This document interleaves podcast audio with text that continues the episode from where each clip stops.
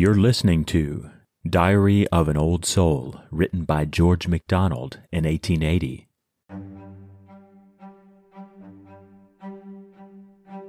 That thou art nowhere to be found, agree wise men, whose eyes are but for surfaces.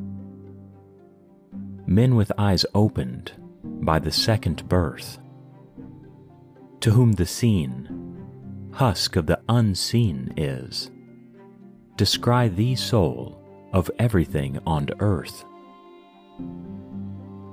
who know thy ends, thy means and motions see.